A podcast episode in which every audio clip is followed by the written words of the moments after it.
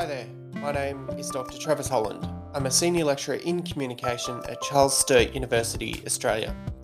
This podcast is an exploration into our digital society. It forms the lectures for my class, Envisioning the Digital Society, but also aims to engage you, the listener out there beyond my classroom. If you like what you hear, please send a voice comment through Anchor or Spotify or get in contact via the details in the show notes. We all know what social media is, right? It's that collection of platforms Facebook, Instagram, Twitter, TikTok that allow us all to become content creators. But is social media really social? Is it good for society? How do we respond to the unprecedented power and influence of these global corporations? That's one topic of this episode.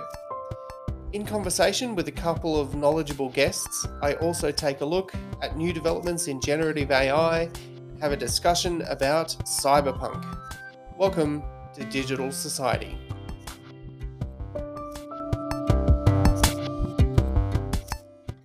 Social media is a broad label for a collection of websites and apps which focus on providing tools for users to create and post content online.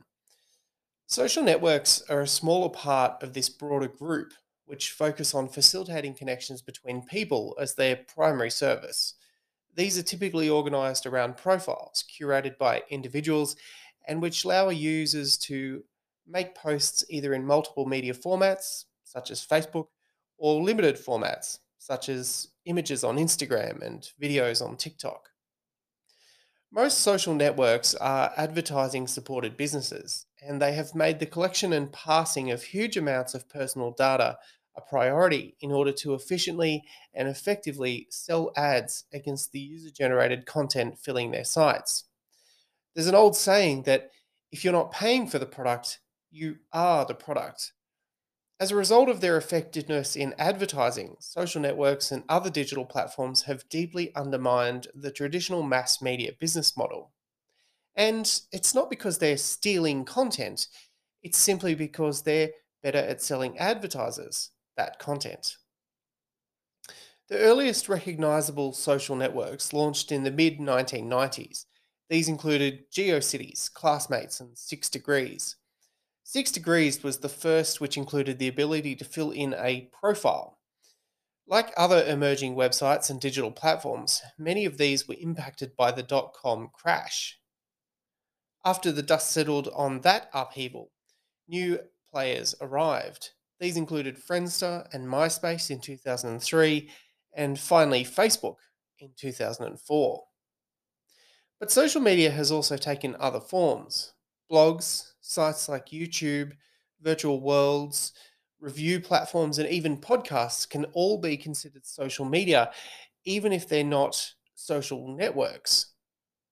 Social networks have been accused of facilitating genocide, see Facebook in Myanmar, of undermining democracy in the US and elsewhere, and of causing Tourette's like tics in teenagers. However, during pan- the pandemic, their effectiveness in connecting people was underlined.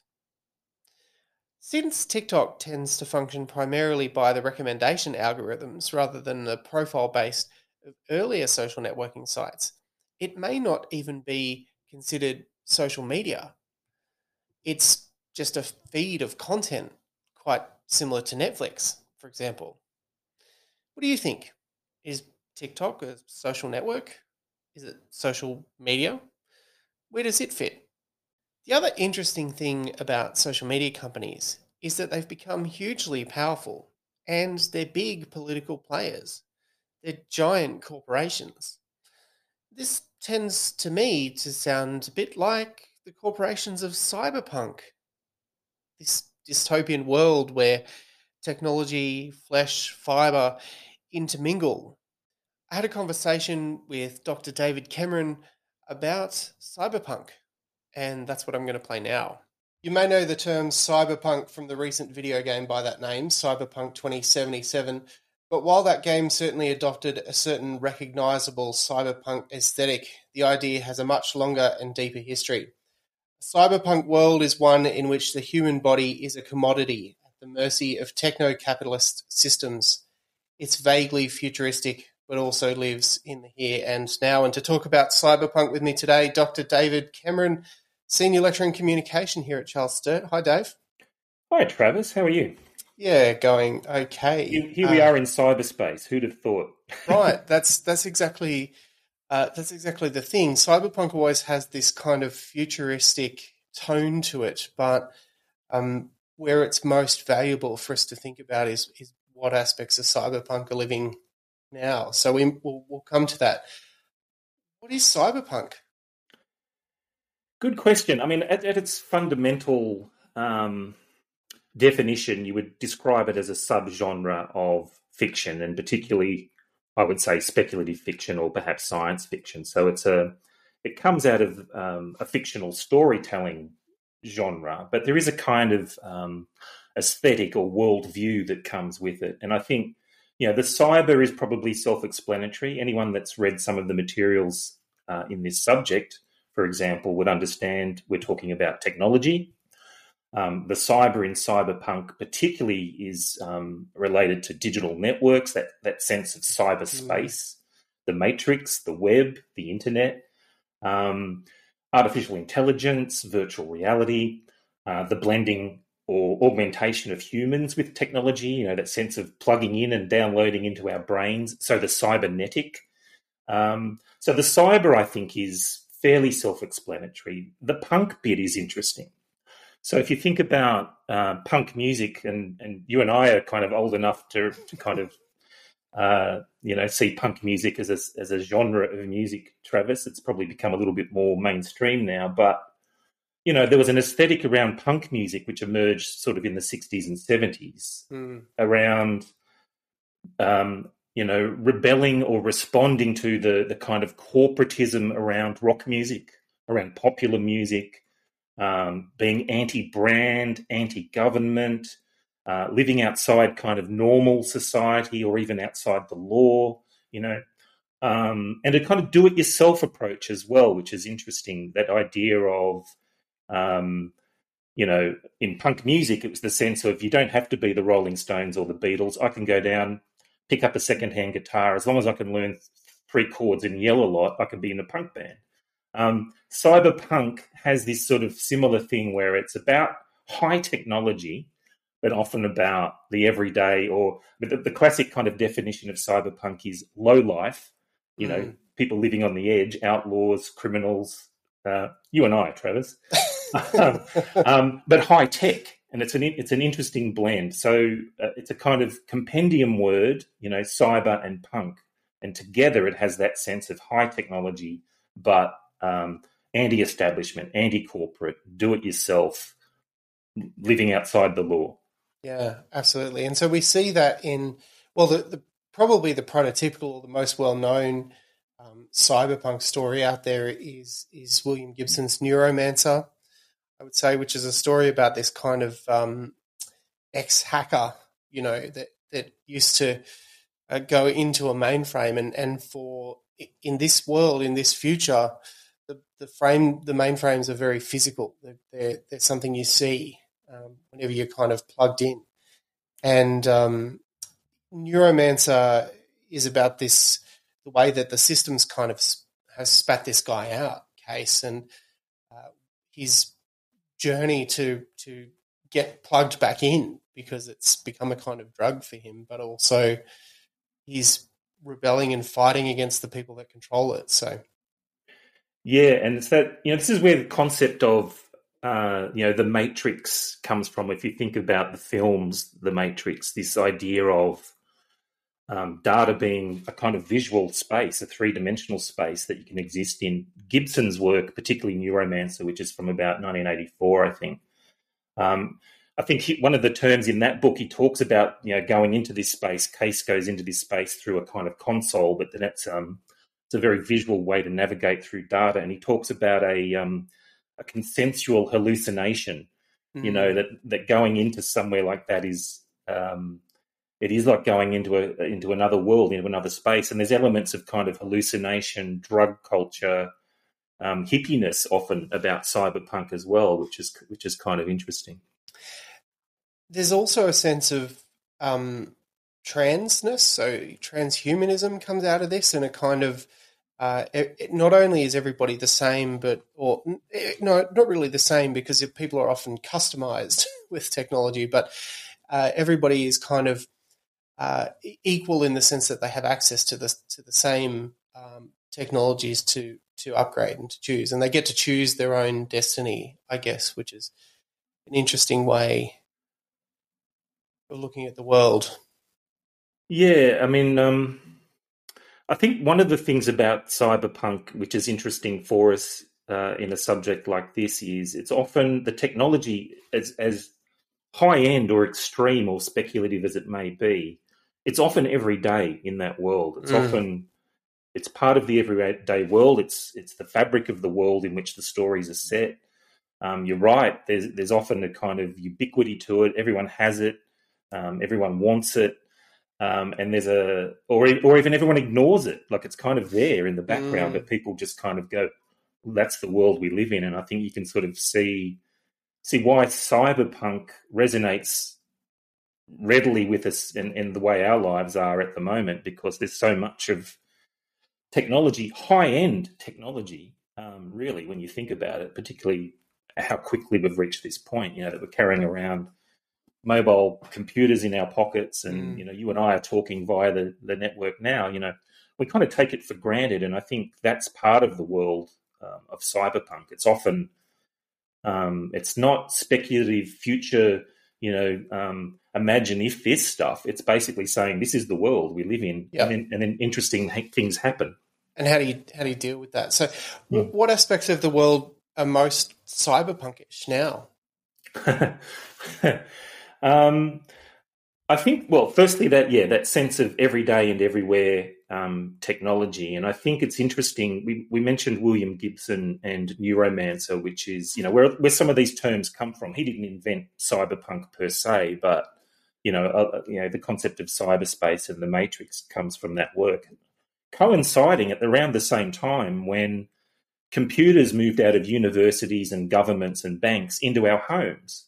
You know, it was the rise of the personal yep. computer, your, your, kind of Commodore 64 and, you know, your Apple IIc and those kinds of things. So there's a kind of interesting timing there where at the same time that cyberpunk was becoming quite popular, um, you know, early to mid 80s, those technologies were moving into our homes. And I think that everyday, everywhere thing is is quite interesting, and it's something that we should be alert to.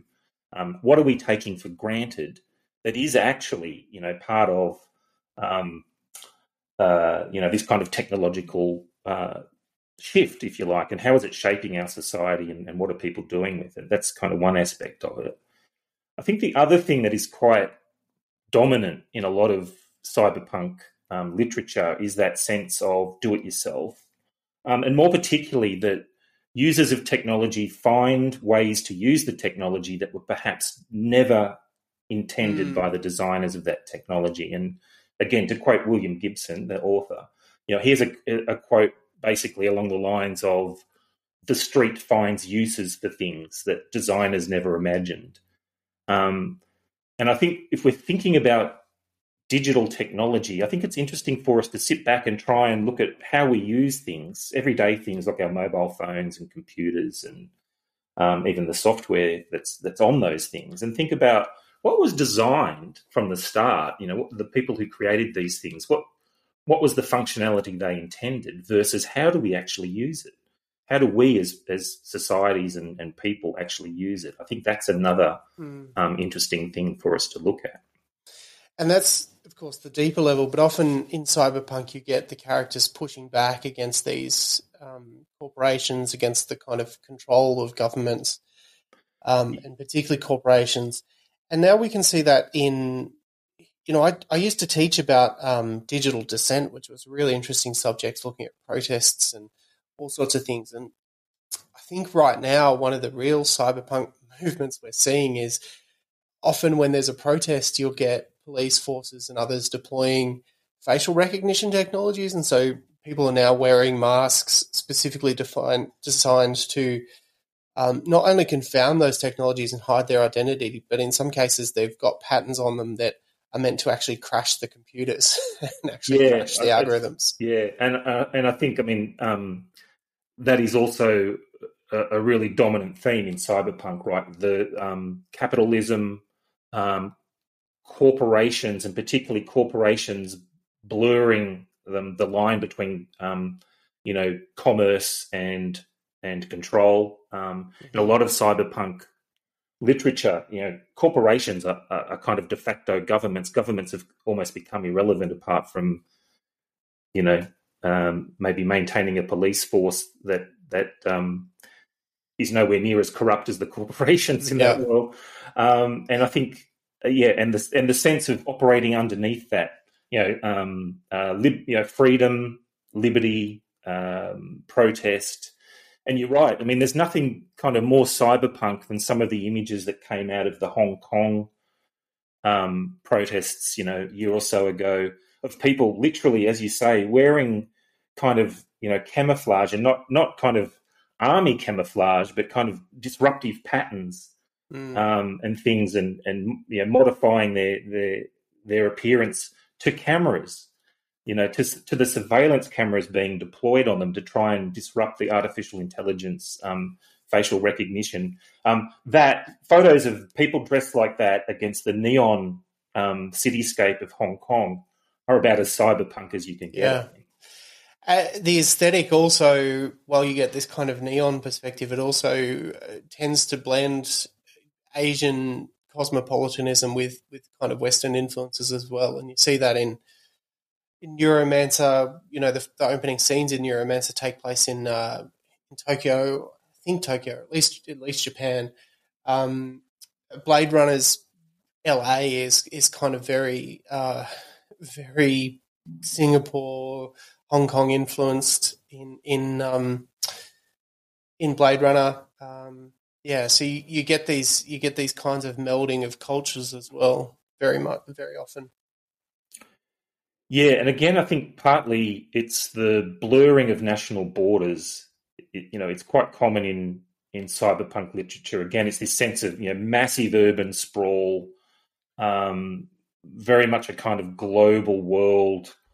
Um, yeah, you're right. Asian culture is is quite dominant in a lot of that fiction, and I think partly when because, when compared to other popular media, for, yeah, for example. Yeah, exactly, yeah. and um, you know the idea of mega cities and and and you know mega sprawls um, is kind of quite dominant in uh, you know in cyberpunk um, literature as well. Yeah. Um, I, I, found it quite interesting. This is totally off topic, but I found it quite interesting when uh, in the Detective Pikachu movie that the, the city the city in that was almost a cyberpunk sort of city. It was real kind of uh, sort of scungy at night time, and, and a lot a lot of the early scenes took place in the back alleys that were lit up by neon and in these dank cafes. yeah, that's right. Pokemon, I mean, Pokemon running around the streets. and this is, um, and this is kind of the world of cyberpunk. Again, it's that punk thing, you know, like like punk music pushed back against kind of corporate rock and roll and corporate pop music. Um, you know, cyberpunk as a literary genre pushed back against um, you know speculative fiction and science fiction mm. from that was about that you know gleaming perfect civilizations and big silver spaceships and every you know everyone's kind of wafting around like a kind of neo roman world in futuristic togas you know kind of um and you press a button and and you know you feel happy and all this kind of stuff. There was, there was or, or hard science you know the other stuff that was going on in in science fiction was really hard science, you know, it was almost like it was being written by scientists. You know, everything had to be meticulously researched and true about the real world. And then you get cyberpunk, which is about the, the back alleys and the dirty cafes and the yeah. um, you know, sex, drugs, and rock and roll version of all that um, with te- technology laid over the top. It's no, I mean, you know, um, there's a lot of cyberpunk that relates, connects to detective fiction, crime fiction. Mm um, particularly sort of that 1940s American, you know, detect, private detective type story. Yeah, they're, they're yeah. down and out. They're almost criminal themselves. They live in a world, a, a world of low lives. You know, pimps and and criminals and drug dealers, and cyberpunk really taps into that more than it taps into the the gleaming vision of you know yeah. magnificent silver stainless steel worlds that we all live in. Your, your, comment that the, the streets find a use for everything, you know, almost the streets find a use for people in, in cyberpunk worlds as well. People inhabit the streets, particularly these night night sort of scape streets. I think. Yeah, sure. people going about their lives, often often kind of mundane lives in a way, but it's it's how they engage with the technology or or how the technology uses them that often becomes uh, the starting point for an interesting story. And, and to get back to the point of looking around the world now, you know, um, looking at the way that we interact with a lot of technology and this sense of are we are we you know using the machines or are the machines using mm. us? And who owns the machines? You know that's yeah. I mean that was the literal literal theme of the of the matrix right? It, it, it the matrix really pushed that to the extreme the machines using us as batteries or, or, or machines for our use, kind of. Um, but you even get it running through, you even get the theme kind of running through other science fiction, I think, where science fiction kind of picks up on cyberpunk or, or whatever it may be. Um, and of, of course, I think Dune was probably written before this, but it's almost got that same theme of ultimately in Dune, the society has pushed back against technology altogether and, and rid the world of rid the universe of computers. Yeah, Dune's interesting, and Dune Dune is sort of a sort of it is in the older form of speculative fiction that kind of predates cyberpunk, but rather than being about the hard science, it's also what you would call a kind of space opera. You know, it's this mm. big epic you know the factions and the families and whatever. But I mean, the other interesting thing going on in Dune is you have this kind of guerrilla warfare going on, you know, and um, uh, again, it's that kind of almost DIY technology yep. pushing back against the the kind of colonial powers. You know, it's a kind of it's an interesting thing. What you can kind of crib together to to to fight back. Yeah, absolutely. Uh, Dave, just a couple more points to to have a chat about um, we we talked about kind of what's cyberpunk in the world now, and one way to think about that is is a, a phrase that William Gibson is um, said to have said repeatedly, uh, although no one ever seems to be able to track down the original source, and that is that the future is here; it's just unevenly distributed, or uh, there's an interview in NPR. So I've said many times the future is already here, it's just not very evenly distributed. And I see what I do as as you know pinpointing the or pointing in the very general direction of of the parts where change is emerging, and that these changes emerging sufficiently quickly these days that that can very easily pass for prescience if you don't look at it too closely. I think what's interesting, we tend to we talk about speculative fiction and science fiction, and it's very easy to think of what authors like Gibson and others are doing is, um, you know, vi- visualizing the future, you know, the distant future. But but what you know what what he says and others say about about a lot of cyberpunk is it's about at best it's about the near future, if not the present. But um, and what what he's doing, um, what Gibson says he's doing, is actually just kind of looking around the world now and piecing bits together. So that sense of it, it's not evenly distributed yet in the sense that it's not obvious to us, but but the near future is here. The technologies that are emerging now are going to shape um, the world that we live in, but not in the distance. Um, mm-hmm. In fact, they're shaping pockets of the world we live in now. So, you know, artificial intelligence, um, uh, you know, um, virtual reality, those kinds of things. And I think um, Gibson talks about actually talking about an unthinkable present rather than speculating about the future. He's kind of trying to imagine um, uh, where, we're, where we're at now, which is kind of a challenge for us too, mm-hmm. right? Um, and the other thing is, I mean, other authors do it well, too. I think I it's a challenge for students. You know, this is this is something we should ask students to think about. People who are who are having the opportunity to make that world. Um, yeah, the, yeah, that's right. I mean, the other thing about um, cyberpunk, you know, there's a kind of chicken and egg question there. Um, you know, is it just kind of piecing together and reflecting um, where technology is headed, or, or, how much has it shaped where technology is headed? You know, mm. the how how much of, pe- of, of the technologists, you know, Silicon Valley and the Elon Elon Musk's and Mark Zuckerberg's of the world, how much is how much is their idea or their vision of um, you know apps and platforms and technology been shaped by reading fiction like this, or been been inspired by reading fiction like this? versus you know the William Gibsons of the world, just kind of um, seeing what those folk are doing and what the engineers yeah. are doing and what the coders are doing and all those kinds of stuff, um, and kind of speculating about it. So there's a kind of chicken and egg thing, really. And again, it's interesting for us to think, um, you know, what what if what if the the world that we're um, living in now can be shaped in that way, and what would we like to do to shape it? Yeah, absolutely. Sam Altman, I was reading yesterday, he's the um, CEO of uh, OpenAI, which of course produced that ChatGPT tool that everybody went crazy over the last few months. I was reading about his um, bolt hole up in, in Big Sur in California. You know, his his moment to go off the grid when when AI takes over the world. Like quite literally, this is what the guy who's running the world's biggest AI company is afraid is going to happen. Uh, and he's got it stocked with gold and food and whatever else he thinks he's going to need to survive. Um, yeah, it's um, it's interesting. There's a guy a guy called um, Ray Kurzweil, mm-hmm. Um, who's a kind of futurist technologist, an American, and you know he wrote a lot um, going back decades now about um, uh, artificial intelligence and the kind of technology curve. You know how technology kind of is an exponential curve and and where it's leading to in, in terms of things like artificial intelligence. And he talks about the kind of singularity, you know, where everything just kind of collapses into this point where it's a bit like a black hole, but it's a kind of societal, technological black hole where yep. everything just becomes, you know, a kind of artificial reality world.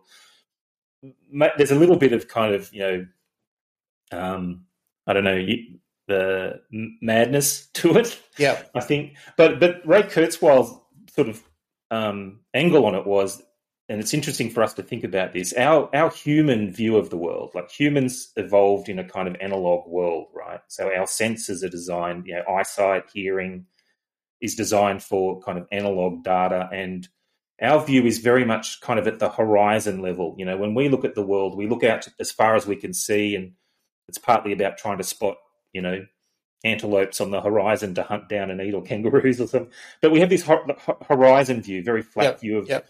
Technology is exponential. You know, it just boom, it's a logarithmic curve, and that's why we have a lot of trouble seeing the future and seeing where technology is headed because we're kind of not wired up for. Even though we've mm. created this stuff, um, we we tend to we tend to look at life linearly, horizontally, flatly, because that's how we're wired up. Um, and so the challenge for us, you know, and, and, in subjects like this, to think about technology, to talk about digital technology, is to try and um, not just look at the horizon, you know, raise mm. raise the eyes a little bit and think about where's it he- where's it heading, and not in the in the distant future. That that kind of exponential graph means it's it's tomorrow or the week after or the month after or the year after, not the decade after or the century after. Mm-hmm. You know, mm-hmm. it's what technology is going to look like in a year is very different to what it looks like now, and then so on and so on and so on. So I think, how do we do that? How do we do that? How, are there are there tools we can use to help us? Are there resources we can draw upon to say, what is the future of my industry? What is the future of journalism? What's the future of um, content creation? What's the next TikTok? What is what is Chat GPT or, or what's the next artificial intelligence you know even bigger and better than than Chat GT, GPT. Like, what's next? How do we how do we pick that? Travis, tell me how to help me. What do, what do I do? What company should I invest in tomorrow? Yeah, yeah, yeah.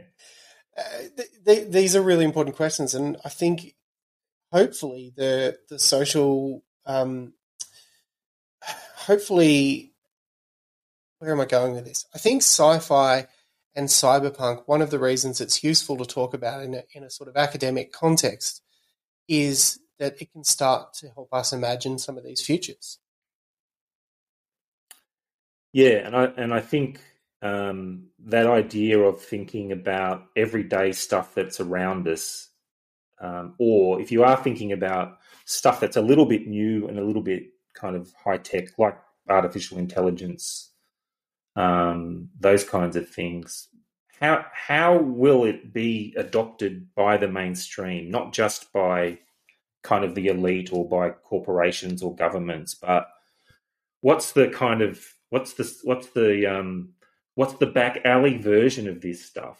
Like, what's the what's the day to day version of this stuff? And and can I see signs of that happening already? How it's how it's I mean, um, you know, with artificial intelligence, um, okay, we talk about um, uh, the ability of, of, of um, artificial intelligence to generate images by by giving putting in text. Um, you know, uh, interior designers and architects are using that to to create completely fictional uh, room layouts for for brochures for built off the plan, um, you know, housing units. Yeah. It's a, it's a very it's a very simple day to day use of that stuff. You know, it's not, and and yet it, it could become the dominant way in which you go to a real estate site to speculate about is that the kind of off the plan uh, unit I want to buy in Sydney, and, and everything on it is just completely generated, you know, by a by a clerk, you know, by a, by by the work by the by the intern, by the by the work placement person in the architect's office typing in a few keywords, you know, into, two bedroom in, flat yeah. Facing into you know, journey, or you know, for sure. Yeah. Um, well, w- one task I've asked the students to do this week, and uh, if anybody who's not a student is listening in and wants to do this, is to create a piece of cyberpunk inspired artwork um, or write a cyberpunk themed short story. So, um, if uh, if anybody wants to come up with some ideas and perhaps create their own future. Yeah, that's fantastic. I think um, I think I'd, I'd go down the art path. I'm complete. I'm completely not not um, arty, but I, I, there's something about the visual aesthetic of cyberpunk that I think is really interesting. As you say, some of it's that um, completely over the top, like um, Tokyo on steroids, neon world, uh, which is kind of interesting. But there's also the kind of um, you know there is the, the dark underbelly the, the the someone you know some someone sitting at home plugged into their console you know wired up. I think there's there's some interesting yeah. interesting things there. I, I, feel a bit kind of plugged in and wired up at the moment talking to you travis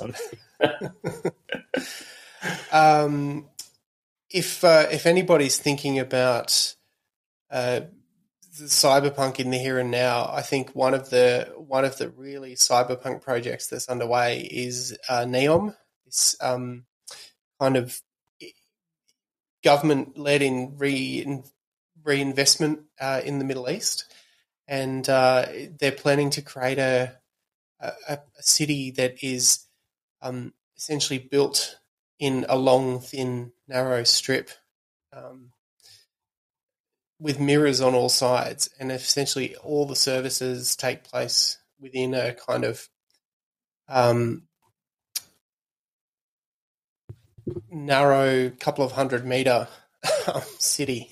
the desert's on the outside, so completely, yeah, completely artificial. I mean, I, and I guess um, you know, just occurred to me when we're talking about cyberpunk and and the present. I mean, you only have to look at cybersecurity, right? As we're li- we're living kind of the cyberpunk world now. Cybersecurity is just endlessly in the news. We have a cybersecurity, you know, research project going on at Charles Sturt, hacking, you know, our data, um, breaches. I mean, that that's cyberpunk. We're living it, right? Data, data has value. Data is the new kind of mining, you know, mining world. People are people are mining us and robbing us blind of our data, and uh, we're, we're living it. We're living the cyberpunk dream.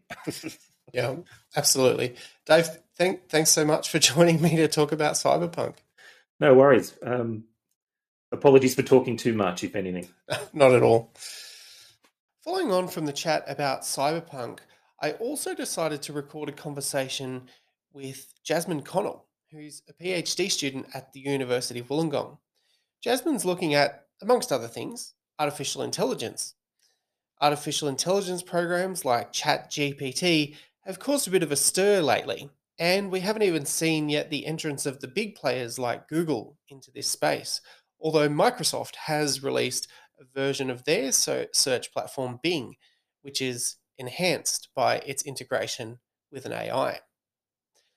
Here's my chat with Jasmyn. Hello, um, I'm Jasmyn. I am a PhD student at the University of Wollongong, and I'm doing my PhD on non human online persona.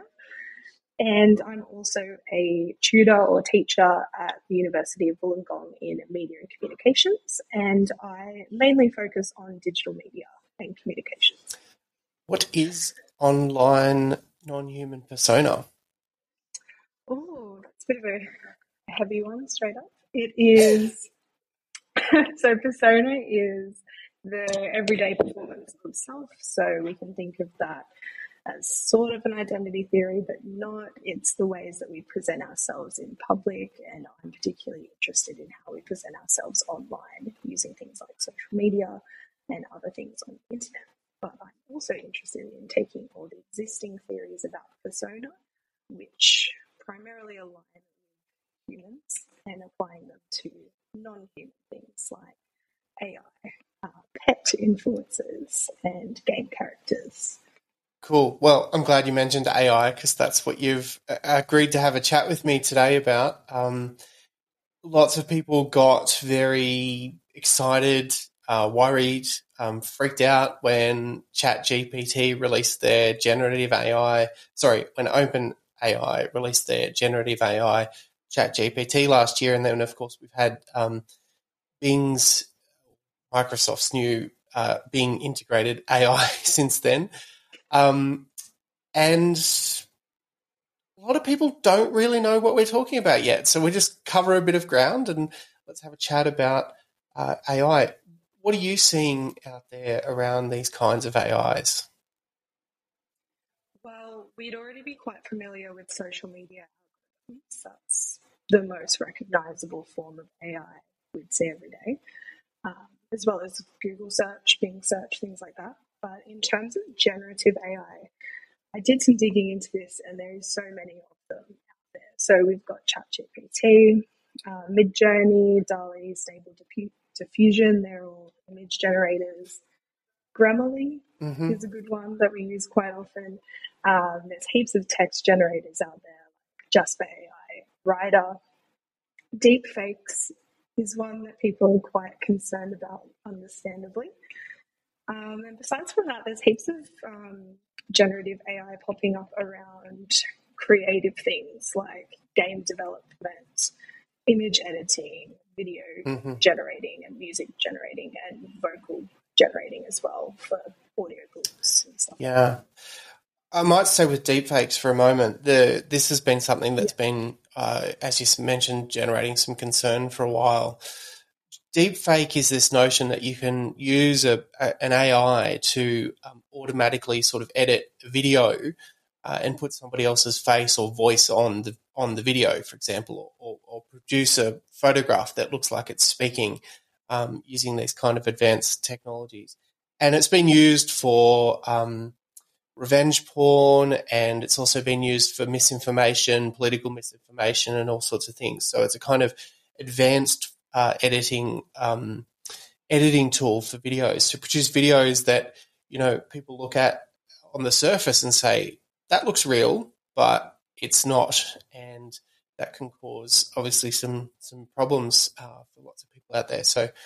Yeah, AI has been around for a little while, but these new generative tools that have started to come out in the last six months, 12 months, uh, or come to the public consciousness have, have really broken through for a little while, but they are part of a, a bigger suite of tools.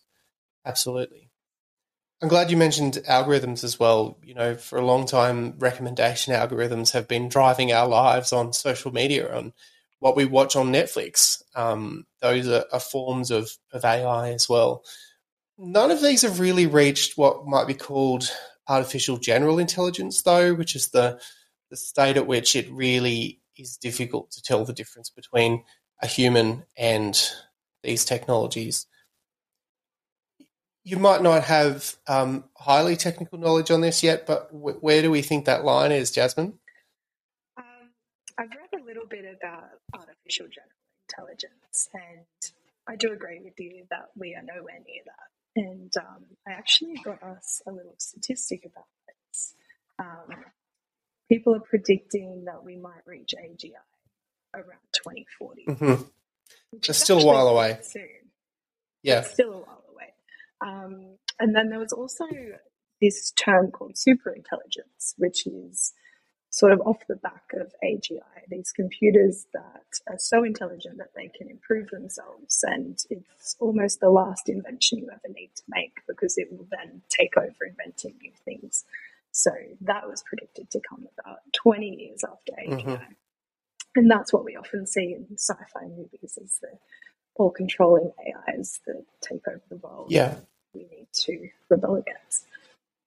But for our purposes, these kind of generative AIs, which, um, you know, the, simply put, the way that the text models work, for example, is uh, they find the most likely word to follow given previous word. And so just like Google searches the internet, these things sort of search their existing databases and figure out the most likely word to follow the word that they've just chosen. And they therefore produce text that um, looks often on the surface to be quite accurate. Um, so it's it's starting to produce some concern.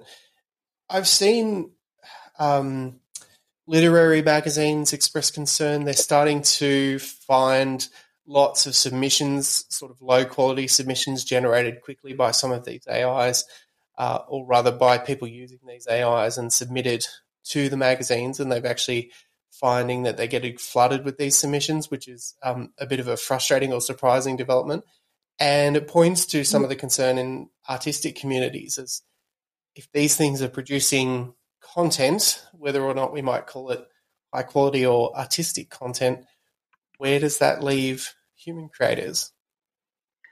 Yeah, it's it's the big question with all these developments, and my personal perspective on it is that it is still a tool that we can learn how to use to assist us in the creative process. That's not to say that it's not going to take over certain elements of jobs, um, the same way that computers took over certain elements of jobs, and that's just now the norm.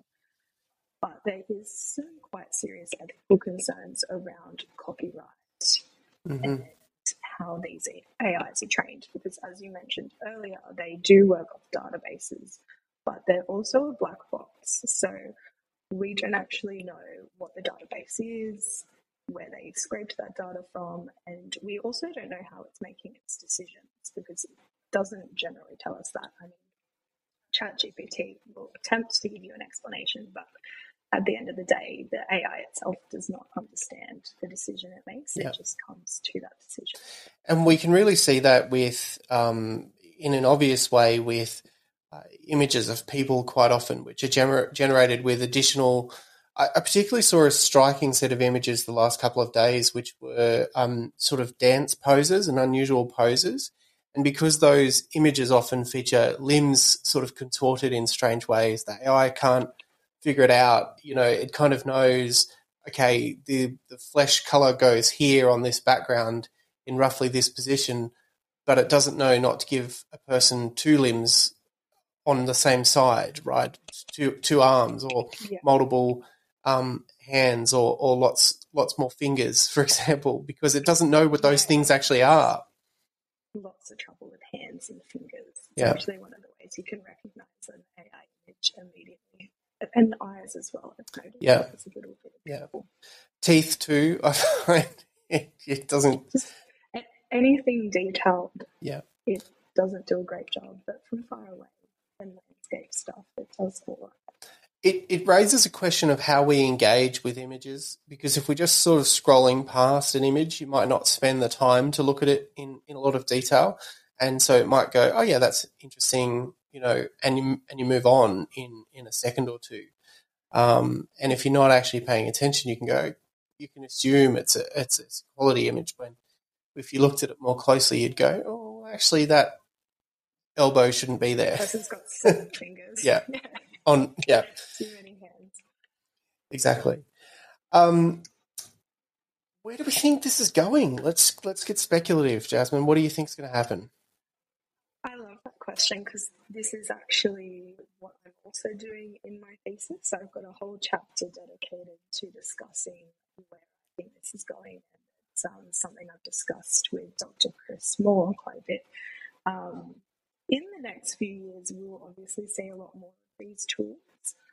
I personally think it's going to become like Adobe, where someone's going to acquire all the different tools and you'll have a subscription similar to Adobe choose, you know, ChatGPT, Midjourney, various things, and we'll start accessing it that way. hmm Um, they've already gone behind paywalls, but I think the paywalls are going to get more solid and more rigid. And once the people who are developing them have tested them enough, they'll no longer be free. So that's what I think in terms of how we'll access them. But in terms of their capabilities, it really is endless because it's just getting so advanced at such an exponential rate. Like, it's not inconceivable that in the next five or ten years you can log into Netflix and tell Netflix what you want to watch and it will on the spot give you that TV show by drawing on a database of various things. So I think we'll see more um, on demand things like that. Um, but I did have a little bit of a list, but I've lost it. If you That's okay. Well, I think that's that's an interesting notion. You know, what if Netflix starts deploying this kind of tech and uses um, generative AI to sort of build TV shows on the fly? We've already seen them experiment with uh, choose your own adventure TV on a, on a couple of occasions. There was one in the Camp Cretaceous series um, last year, and they they mo- most famously did it with um, Black Mirror, where there was an episode where you can choo- choose um, the ending, right? But those pathways, although they branch off in a couple of different directions, often end up back in the same place. And they're not necessarily the choices are personalized, but the um, the response isn't personalized. So the notion that maybe we'll see a TV show where you can make a choice and it gives you what you want um, is interesting. yeah. Well, with the current technology and how fast it's progressing, it's not impossible that that could happen quite soon. And the other one that I wanted to bring up as well is how we access information on the internet um, is already governed by algorithms, and that's got its own set of issues with bias and stuff like that. But um, is our search engine going to become like Bing search, where you type it in and instead of getting a list of results, you're getting one answer Mhm. given to you by the AI? So you no longer have to, or no longer are able to, might be a more correct way, choose the best answers. Yeah. Choose, choose the ones that look um, the most right or the most authoritative to you. You um, are required to trust the technology, and that's what we're seeing with Bing. I've been playing with the Bing one for the last couple of Yeah. days, and uh, you know, I'm I'm feeding it stuff that I'm already working on. Stuff, you know, usually where I've already written something, and so I know what I'm doing with it and then I say, okay, what would you do with this? Because I want to see what it does compared to compared to what I would do. Uh, and a couple on a couple of occasions, you know, it does sort of throw something in, and you go, oh yeah, I didn't say that very clearly, or I didn't uh, include that bit of information which could be included, and so that's perhaps one way you can actually use these things productively. I think um, compare and contrast your own thoughts uh, rather than we would hope that people don't just rely on the on the generative AI to write their work entirely. Uh, but if you, if you think of it as an assistant, think of it even as a bit of Yeah. peer review saying, does this make sense based on what these technologies throwing up? It can you know help generate um, ideas and gaps and those kinds of things quite helpfully. I think. Yeah, hundred percent. Like um, the thing about AI is it, it thinks in a way that we don't think. So quite often it's very useful. Exactly what you said, taking what you've already written or something you've already produced Yeah. and seeing how the AI would think about it. Um, but the major concern with these tools is that there are people that are going to see it as a shortcut and are going to see it as the easy way out. Had a lot of discussions at UOW surrounding how we approach this with Mhm. students, especially um, because we're aware that people are going to try it. Um, and we kind of came to a, a similar conclusion to yourself um, that people should be using these as assistants rather than a replacement of the work itself. So our first years aren't allowed to use it because they need to get those skills for themselves Okay. first. And then they can use the AI to Yeah. assess them from there. So different institutions are responding differently. My my institution CSU is um, has come to a position that you can use these technologies in assignments if the academic has specifically allowed it in the subject outline. So it has to be specifically allowed uh, and therefore guided by the academic staff member. And if it, if it's not um, given that endorsement in text in in that legal document, the subject outline, then it can't be used. Yeah, UOW is exactly the same um, university wide, but that's just an example of how two different subjects are approaching. it, Mhm. Because I'm teaching the first year and a third year, and the first years aren't allowed to use it. Ah, right. So That's yeah. it's very interesting. Um, all the Yeah. different approaches.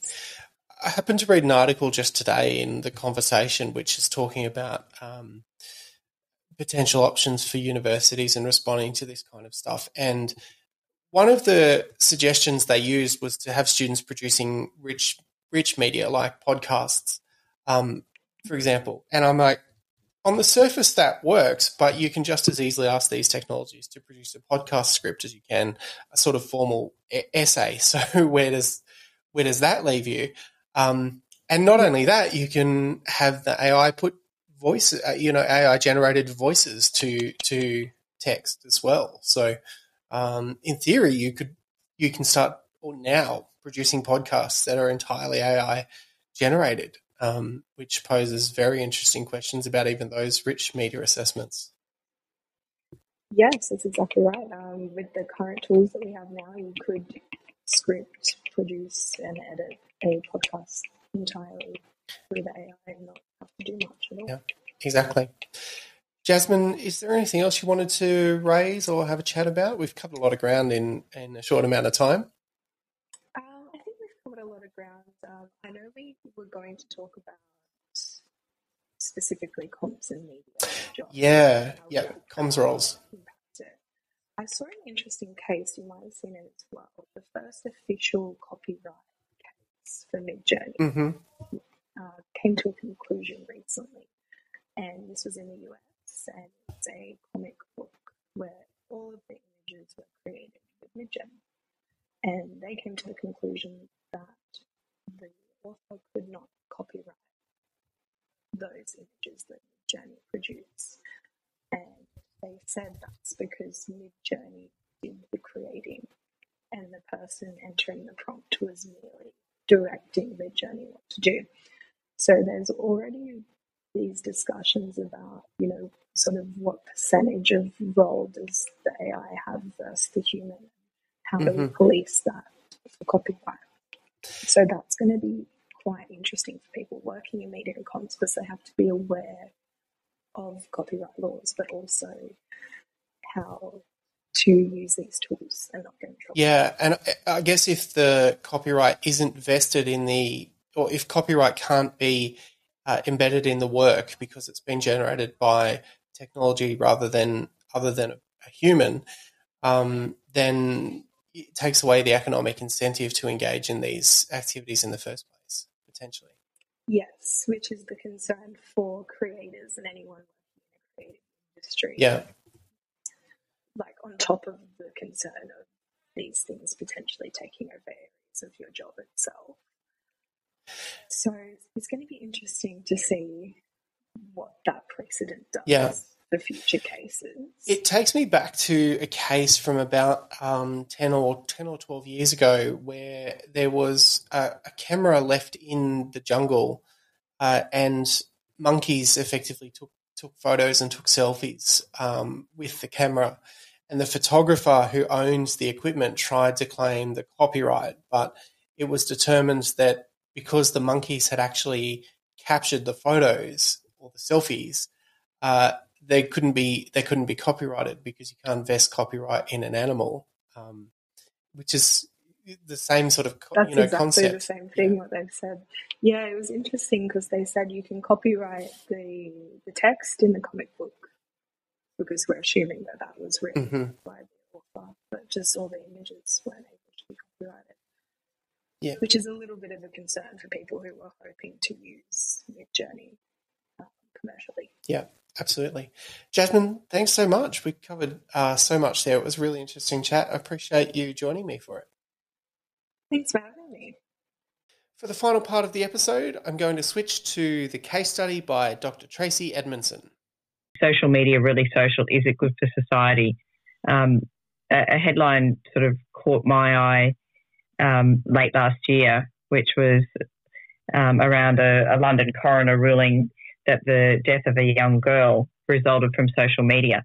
Um, and whilst you know this is quite an extreme, I guess, and disturbing, um, you know, way to highlight um, one of the, I guess, the very negative sides and possibilities of um, today's social media landscape. I think you know it's important to see whilst social media presents many opportunities, there are also many challenges that you know that aren't necessarily all good for society. I guess part of this subject also um, one of the readings that you were given was um, from Bruns, who talked about when you are trying to study internet, social media, etc., that you should look at it through the lens of society's interactions with it, not just the internet, so so to speak. Um, I similarly did this when I um, looked at um, the impact of social media through the lens of professional sport in Australia. So, and I adopted that framework. Um, you know, it was a mediatisation framework, and the idea was that in studying the transformation of the media, it's necessary to study the transformation of everyday life, culture, and society in the context of the transformation of the media. So it's very similar to the approach that um, Bruns has recommended here. So as such, I looked at this question um, whilst highlighting um, one of the, you know, I guess the disturbing negatives. Um, I looked at that question of, you know, is it good for society through the lens of how I um, looked at social social media and its impact on um, sport. And one of the the um, things that came out of my thesis, uh, really, I guess, um, was how um, the sporting on a basically how sporting organisations um, or what they believe is news or newsworthy has changed. So we're talking about again, um, you know, is it good for society? Those of you who've studied um, journalism and aware of code of ethics will probably be, be able to relate to that. Um, you know, is it in the public interest? So traditionally, media in line with the industry's code of ethics could publish news if it was deemed to be in. Um, one of the people that I interviewed, uh, you know, really um, quite aptly described the more current environment as, you know, feeling like we're in a period of time where the public interested is the structuring force, not the public interest. Meaning, you know, if the public's interested in something, that they'll print it regardless of, I guess, what the um, outcomes are. This sort of, to me, leads to, you know, impacts of um, on ethics of journalism practice, um, which was highlighted in in another paper that I did, and um, the the study and the talks with the the people from the various sporting organisations showed that there were. Um, you know, many violations of core ethical standards of Australian journalism, um, such as striving for accuracy, doing the utmost to give a fair opportunity to reply, and, op- and achieving fair correction of errors. Um, you know, all of these things have, rela- have sort of come about as a result of the, you know, 24 7 um, news cycle. Hello, my name is Luna. I'm from South Korea, and I was majored in in industrial engineering and also double majored in global media. I hope I'll do best in Bathurst CSU. Thanks to Dr. Tracy Edmondson, Dr. David Cameron, and Jasmyn Connell for joining me on this episode. I hope you'll stick around for future episodes of Digital Society. My name is Travis Holland. Talk to you next time.